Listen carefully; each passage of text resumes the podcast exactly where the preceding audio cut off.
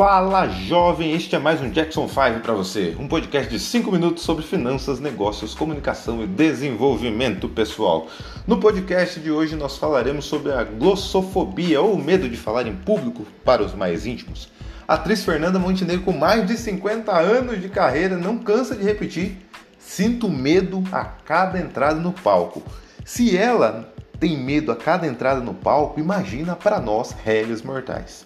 Então já dá para imaginar que é impossível falar em público sem sentir um frio na barriga. Isso é super normal. O medo pode ser algo muito positivo para a gente. É o medo que faz a gente prestar mais atenção na nossa fala, na nossa apresentação, no jeito que a gente anda, que os movimentos sejam leves e coerentes com a nossa fala, né? Às vezes a gente faz um movimento que é totalmente fora daquilo que realmente a gente quer mostrar ao nosso público. Então, quando você está com medo, você consegue falar com toda a franqueza do seu coração que meus movimentos são friamente calculados. Quem entendeu essa pode comentar aí nas redes sociais, beleza? Então, com isso, o medo pode ser muito positivo nesse sentido, porque ele vai te ajudar a monitorar a sua forma de falar, a sua forma de fazer a sua apresentação.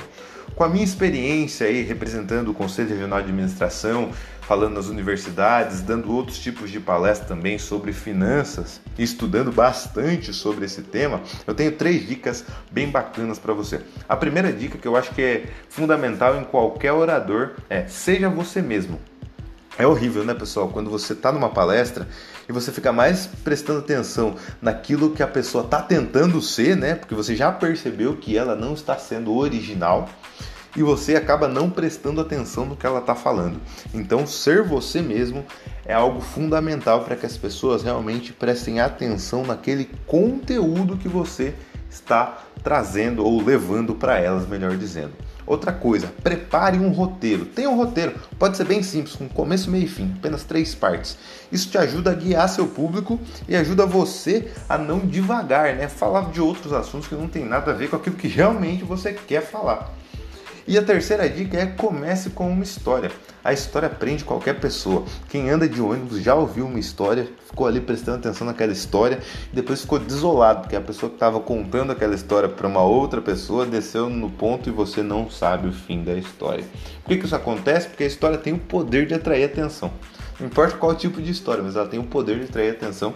Isso é bem legal para quem está começando. É uma técnica que ajuda muito. Começar com uma história e se for sua essa história, melhor ainda. E o terceiro ponto que eu quero dizer aqui para vocês, a terceira parte, para finalizar o nosso podcast, a boa comunicação vem da prática.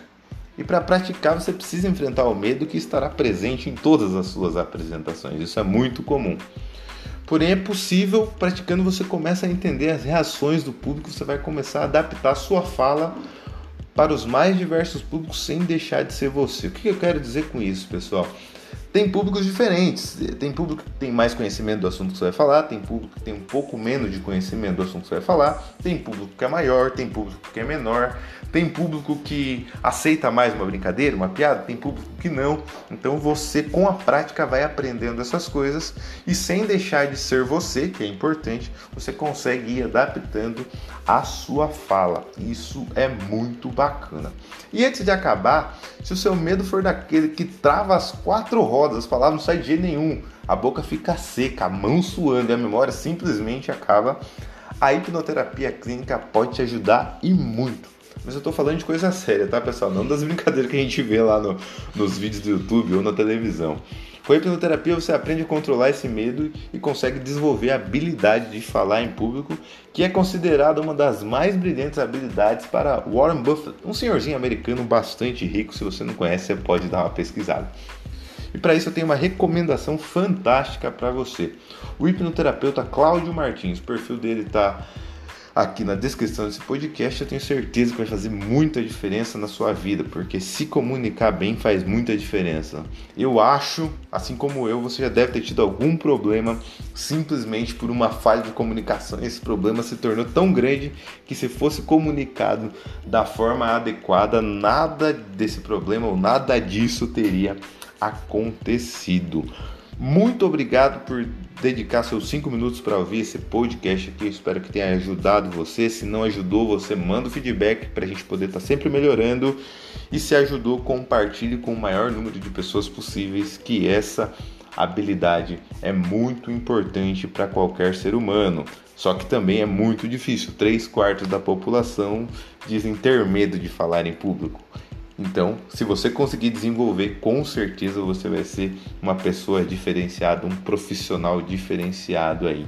Tá bom, pessoal? Um grande abraço para vocês e até o próximo podcast.